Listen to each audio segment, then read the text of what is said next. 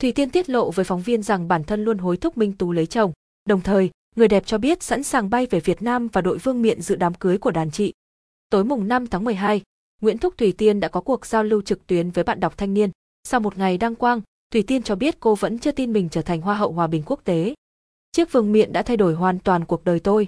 Đây là bước ngoặt ngoạn mục giúp tôi trưởng thành hơn. Tất nhiên, khi mang trọng trách của một Hoa hậu thế giới, tôi sẽ gánh vác nhiều thứ hơn. Tuy nhiên, tôi sẽ cho cả thế giới thấy mình xứng đáng với chiếc vương miện này, cô bày tỏ. Bên cạnh những chia sẻ xoay quanh quá trình dự thi, người đẹp cũng gây bất ngờ khi đề cập đến siêu mẫu Minh Tú.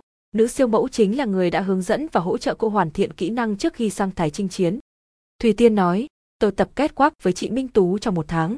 Lúc đầu, kết quắc không phải điểm mạnh của tôi nên tôi dành rất nhiều thời gian để luyện tập. Ngoài những buổi tập chính thức, tôi còn qua nhà chị Tú để tập luyện và bổ sung nhiều kỹ năng. Đặc biệt, trước thời điểm vòng chung kết diễn ra, Minh Tú đã khiến dân mạng xôn xao khi tuyên bố sẽ lấy chồng nếu đàn em giành được vương miện. Mặc dù bận rộn tham gia cuộc thi, nhưng Thùy Tiên chia sẻ rằng cô vẫn cập nhật mạng xã hội và đã hay tin về sự việc. Thậm chí, nàng hậu còn thường xuyên hối thúc Minh Tú sớm lấy chồng. Tại buổi giao lưu, Miss Grand International 2021 hào hứng cho biết bản thân sẵn sàng sắp xếp thời gian đến dự đám cưới của đàn chị trong tương lai. Chị Minh Tú mà lấy chồng, tôi sẽ đội vương miện, bay về Việt Nam dự đám cưới liền. Ngày nào, tôi cũng vào nhắn tin nhắc chị ơi đừng quên lời hứa nha, tôi nhớ dai lắm. Cô dí dỏm chia sẻ.